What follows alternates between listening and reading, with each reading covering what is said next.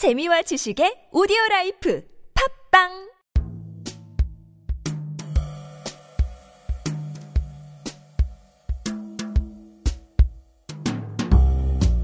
북파인더 오디오 book trailer. 전복과 반전의 순간편. 일상의 풍경에 음악은 공기처럼 존재합니다. 무수한 예술의 장르가 그것을 선택하는 대중에게 선택권이 있으나 음악은 예외적으로 선택권 밖에서 무차별적으로 대중에게 유포되는 경우가 많습니다. 때문에 예술이 인간사를 반영하는 속성을 지니고 있는 것이라면 그 가운데 음악이야말로 그 탄생부터 소멸까지 당대의 정치적 문화적 자산과 깊이 연관되어 있습니다. 그러므로 음악 또는 음악인을 통해 그 시대를 들여다보는 것은 음악 그 자체를 이해하고 시대의 이면을 읽는 것에서 나아가 과거와 긴밀히 연결된 오늘을 새롭게 바라보는 매우 효과적인 창구이자 주요한 방법이라고 할 수 있겠죠.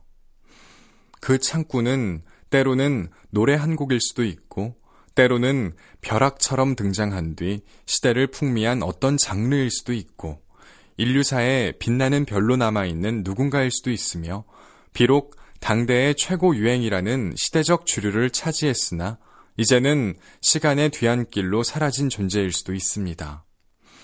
강원이 주목한 음악사의 역사적 장면들이라는 부제를 달고 독자 앞에 선 이 책 전복과 반전의 순간은 이렇듯 음악이라는 대중과 긴밀하게 연결된 예술 장르를 통해 당연한 듯 받아들이던 것에 무차별적으로 물음표를 던짐으로써 지난 역사의 어떤 순간들이 갖는 다층적인 의미를 발견하는 새로운 독법의 제시이자 그것이 가진 의미의 시공을 종과 횡으로 누비는 전방위 문화사입니다. 이 책은 크게 4개의 장으로 구성되어 있습니다.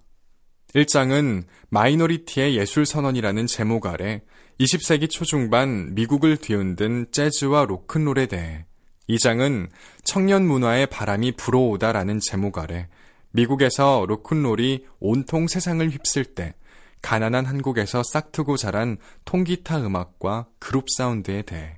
3장은 클래식 속의 안티 클래식이라는 제목 아래 프랑스 혁명 전후 비엔나를 중심으로 활약했던 모차르트와 베토벤에 대해.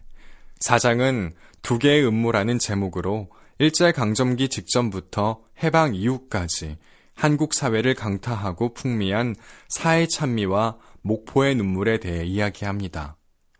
이 책은 이렇듯 크게 4개의 장으로 구성되었으나 4개의 이야기가 나란히 서 있는데 머물지 않습니다. 4개의 각 장은 각각 다시 2개의 이야기로 나뉘어지는 듯 하더니 그 2개의 이야기는 다시 하나의 이야기로 소급됩니다. 그리고 그 각각의 이야기 4개는 책 전체를 관통하는 하나의 큰 줄기로 합해져 결국 개별적인 정보와 사실관계의 정리를 넘어 음악을 통해 문화사 전반을 대하는 시선의 변화를 이끌어냅니다. 이 글은 해당 출판사에서 제공하는 보도자료를 발췌한 것입니다.